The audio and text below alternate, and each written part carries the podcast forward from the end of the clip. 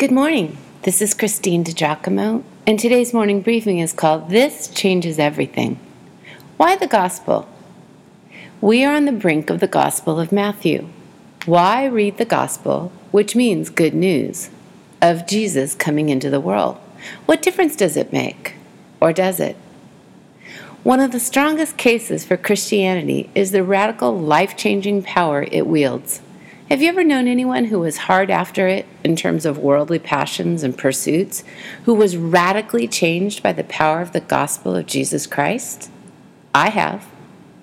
For those of you who have been with me receiving morning briefings for a while, you will remember the Duke of Earl from my days serving on the mean streets of Long Beach, working with the homeless, mentally ill, and quite a few gang members and criminals, including those from the wickedest Los Angeles gang of all the 18th Street Gang. Well, the Duke, his street name, of course, became my bodyguard, so that I was able to go anywhere in that city with him nearby.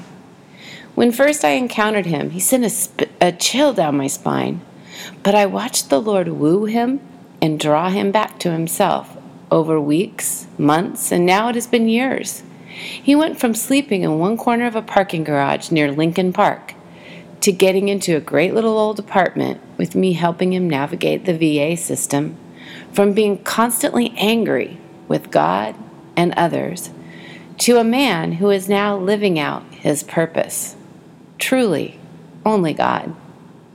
The life changing power of Jesus Christ may crack its hardest case, though, when a guy who thinks he's on top of the world comes to realize that he is missing something, who sees the light, goes toward it, and dramatically changes.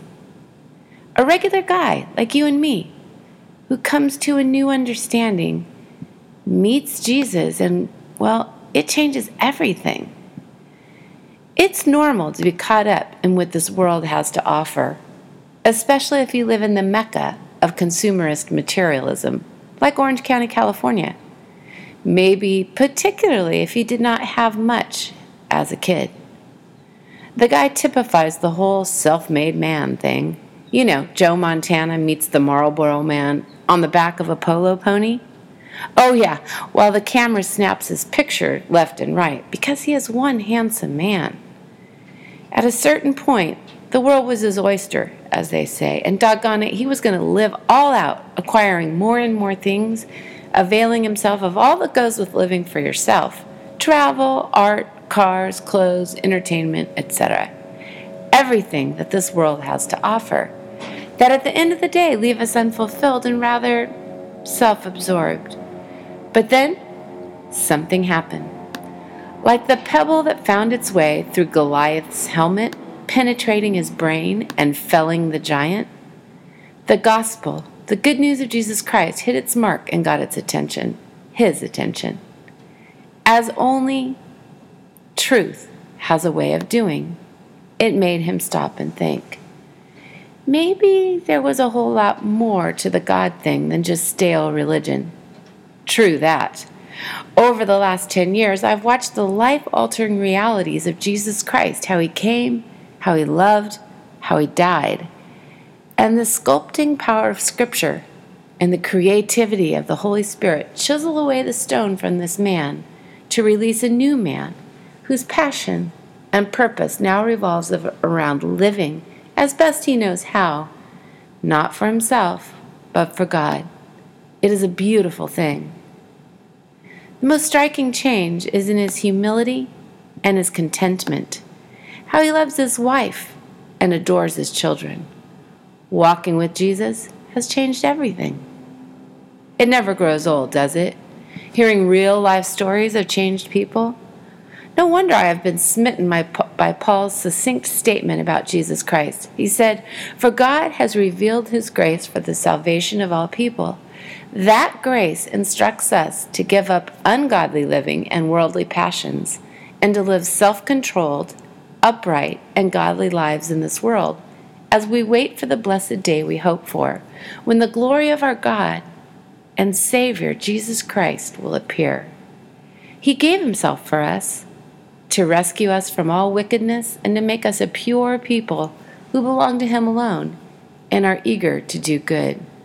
The gospel The good news of Jesus Christ is for everyone rich white man, poor black Marine vet, young person, beautiful women, endeavoring to break away from the repression that yet today keeps them bound.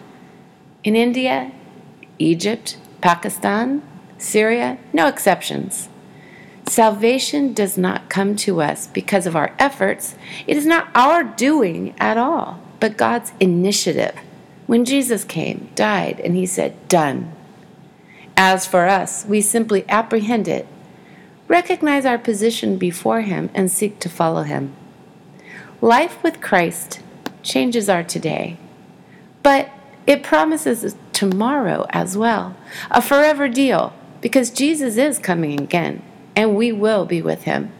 We will be with the object of our faith. As Paul also wrote, now we see things imperfectly, like puzzling reflections in a mirror, but then we will see everything with perfect clarity. All that I know now is partial and incomplete, but then I will know everything completely, just as God now knows me completely. Why don't you take a moment Write out your thoughts after reading these verses, after reading the account of two lives radically changed. What does the gospel mean to you? Is it something you need to look into more? Is it brand new hearing about it? Is it something you've taken for granted? Are you just daily grateful for it? If you'd like to read this or print it out, look at the references that I quoted. There were several scriptures also, an update on the Duke of Earl in my notes. You can go to pastorwoman.com, click on Powerful Bible Teaching, Morning Briefings, and again, the title of this one is This Changes Everything.